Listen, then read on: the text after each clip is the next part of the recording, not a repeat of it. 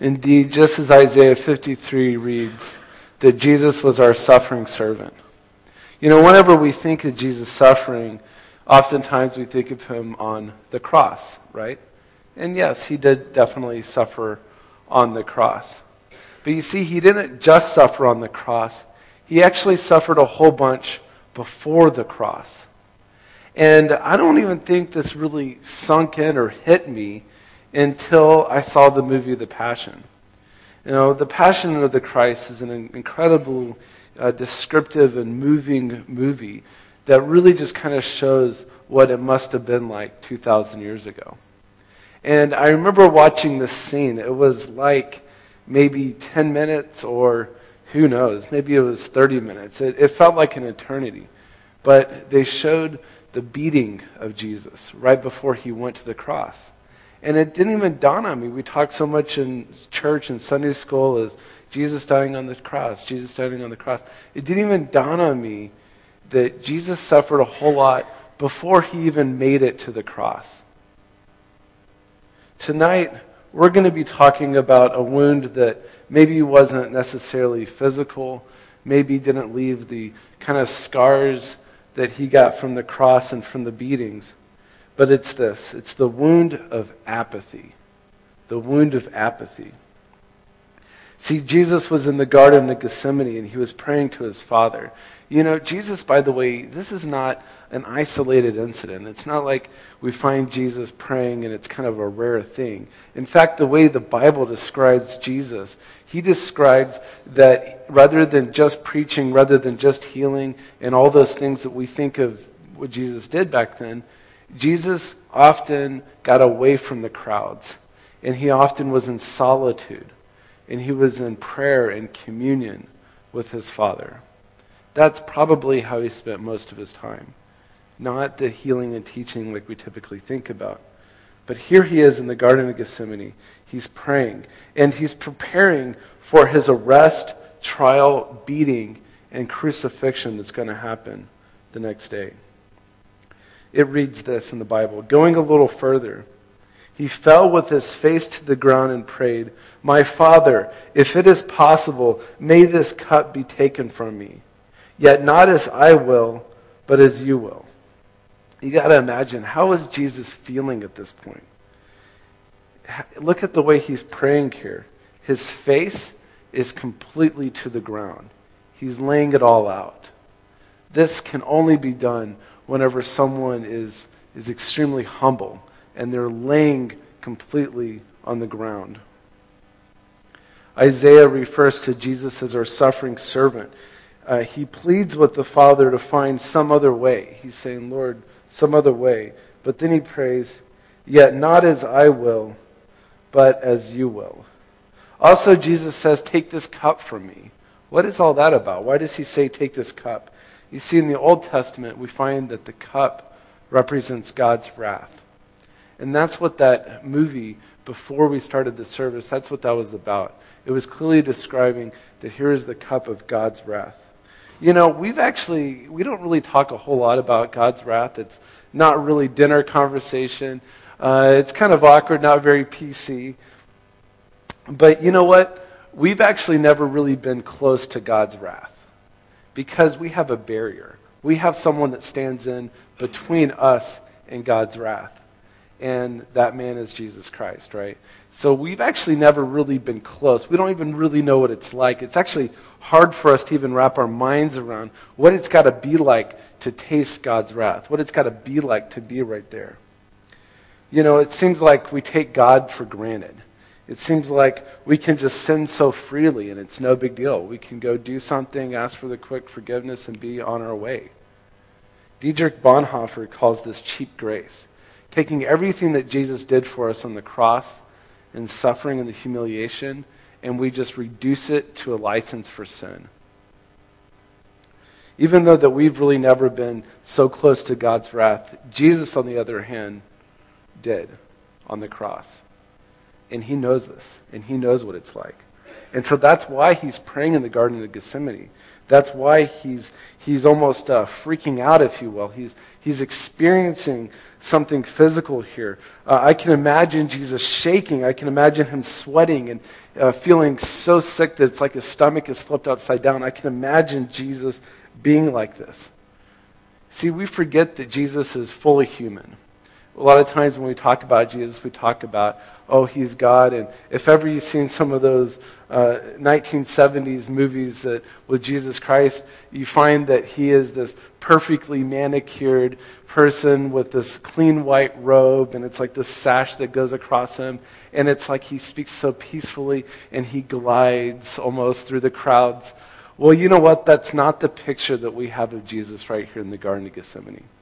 We have a very different picture of Jesus here.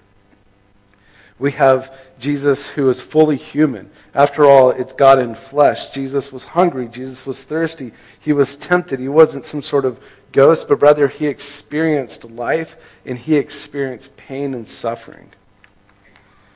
See, in the garden, he was emotionally beaten down. He was emotionally wounded here. And really, I think what he wanted from his disciples was he just simply wanted companionship. He just wanted someone to be there, a friend. Have you ever been through something really difficult where um, if you're alone, it's really, really difficult, and yet when a friend walks in the room, even if they don't say anything, even if they don't um, offer the right words at the right time, even if they just sit there and just are present, how much of a difference that makes. And I think that's what Jesus wanted. I think Jesus just wanted his friends. The story continues. Jesus says, My soul is overwhelmed with sorrow to the point of death. Stay here and keep watch with me. See, he asks his followers to be with him, to stay awake for only one hour. And yet, what do they do? They can't even stay awake. They fall asleep. I mean, I recognize, yes, sleep is nice. Sleep is great, actually. I love me a good sleep. Uh, but on the other hand, come on, this is Jesus. This is Jesus Christ we're talking about. He's Lord, Savior, Messiah. He's just asking his disciples to stay awake a little bit. And they can't do it. They try a little bit, but they fall asleep. The story continues. Then he returned to his disciples and found them sleeping. Couldn't you men keep watch with me for one hour? He asked Peter. Watch and pray so that you will not fall into temptation. The spirit is willing, but the flesh is weak. I love that phrase. Watch and pray so that you will not fall into temptation. What a great way to avoid temptation in your own life. Watch. Be on the lookout. Actively be on the lookout. Pray. Rely on God. The story continues. When he came back, he again found them sleeping because their eyes were heavy. So he left them and went away once more and prayed the third time, saying the same thing. Then he returned to the disciples and said to them, Are you still sleeping and resting? Look, the hour has come, and the Son of Man is delivered into the hands of sinners. Rise, let us go. Here comes my betrayer. Jesus was all alone here. His friends had completely abandoned him. They've fallen asleep. Jesus is going to have to do all this completely by himself. Even on the cross, we find God the Father turns his back on Jesus. He has to do it alone. How could his disciples do this to Jesus? We have Peter. Remember Peter? When Jesus asked, Who do you say that I am? Peter says, You are the Christ. You're the Messiah. Peter, previously in our story, previously he gets it. He's the guy who knows. He knows Jesus. And he's been there. He's one of the uh, one of the disciples. He's witnessed all these miracles. He was there at the transfiguration. He's seen all these wonders of God. He knows who Jesus is. And yet he can't even stay awake. How can he do this? This is this is the wound of apathy. The wound of apathy. You know, Peter and the disciples are not the only ones with apathy. If we look in our own lives, we find apathy as well. Peter saw Jesus hurting, and Peter didn't care. Have you ever seen someone hurting and just didn't care? Maybe you were too busy to care. Or worse, maybe you were too busy to even notice these things going on around us. A friend is lost and does not know Jesus. They are separated from God now and maybe for all eternity. They're yearning for meaning. They're yearning for life and hope. And we just say, who cares? To each his own. What's our relationship with God like? Remember the story of God in the Bible. God created us. He made us into his image. And yet we sinned against him and we separated ourselves from him. So then he came to this earth for us. He suffered and he died for us. This is the greatest story ever told. And yet when we hear it, we say, eh, I could take it or I could leave it. One thing's for sure, though, I'm not going to let that story, God's story in the Bible, I'm not going to let that change. I'm not going to let that change me or affect my life. It's almost like so many times we put ourselves first, and then we try to fit God into our lives rather than putting God first in our life and bending and aligning ourselves to His will and His kingdom. And this is all apathy. A study was done on teenagers and college students a few years ago. Anytime I read these stories, it, uh, it makes me really depressed. And this is one of them. And here's what they found they found that to, to most teenagers, God's role, God's activity in the world, is just to give us whatever we want whenever we want it. He's not to interfere in your life except to give you something, except to give you goods and services whenever you pray. You can almost picture God as a butler. It's like he's in the other room until you need him. And I hear this study and, and I think, well, that's a little extreme for anyone to actually verbalize that. And we may not use those words, but I think we can relate to that a little bit. We can think, you know, I do sometimes treat God a little bit like that. And I think this describes the apathy, apathy that many of us have in our own relationships with God. In the book of Revelation, we find that Jesus is speaking directly to seven churches that were around at that time. And he speaks to this one church, the church of Laodicea, and he, he criticizes them. He says, You guys are apathetic. He says, You guys are neither hot nor cold. Neither hot nor cold. Just bland, lukewarm. You know, fortunately, apathy can be overcome and it can be forgiven.